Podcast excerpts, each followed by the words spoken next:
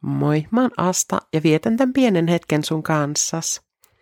Jumala haluaa rohkaista meitä. Tällä viikolla ollaan hyvä paimen teeman äärellä.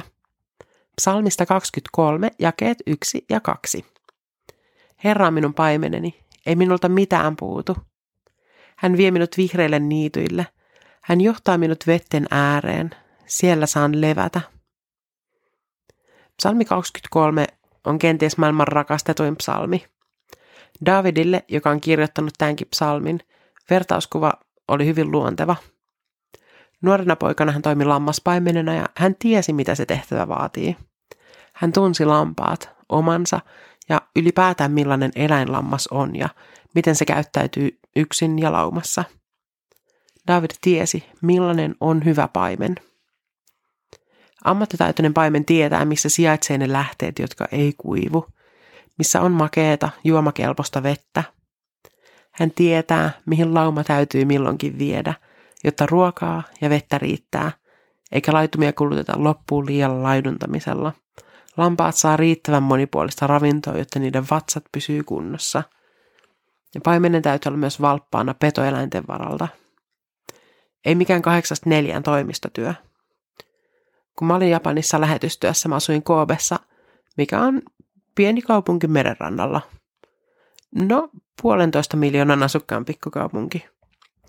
Mä löysin sieltä ihan läheltä mun kotia sellaisen paikan, mihin mä menin säännöllisesti istuskelemaan ja katselemaan merelle.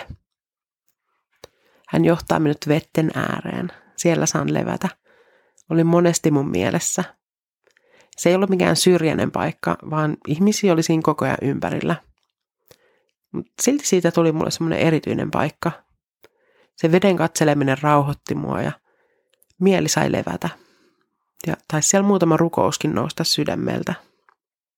Ehkä se oli hyvän paimenen huolenpitoa, että miljoona kaupungista löytyi tollanen lepopaikka maalaistytölle. Onko sulla sun elämässä vihreiden niittyjen paikka, veden äärellä tai muualla, missä sun sielu saa levätä?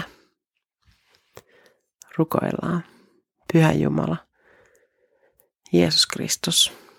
Sä johdatat meitä sun rakasta laumaa virvottavien vesien luokse, joskus kirjaimellisesti, joskus kuvainnollisesti. Sä ruokit meitä ja pidät huolta. Kiitos kaikesta siitä. Aamen. Radiodeissa julkaistaan kansanlähetyksen tuottamaan raamattuavain ohjelmaa joka arkiaamu. Tällä viikolla, kun tämä podcast-jakso julkaistaan, tulee raamattuavaimessa mun kirjoittamani opetussarja teemalla Hyvä paimen.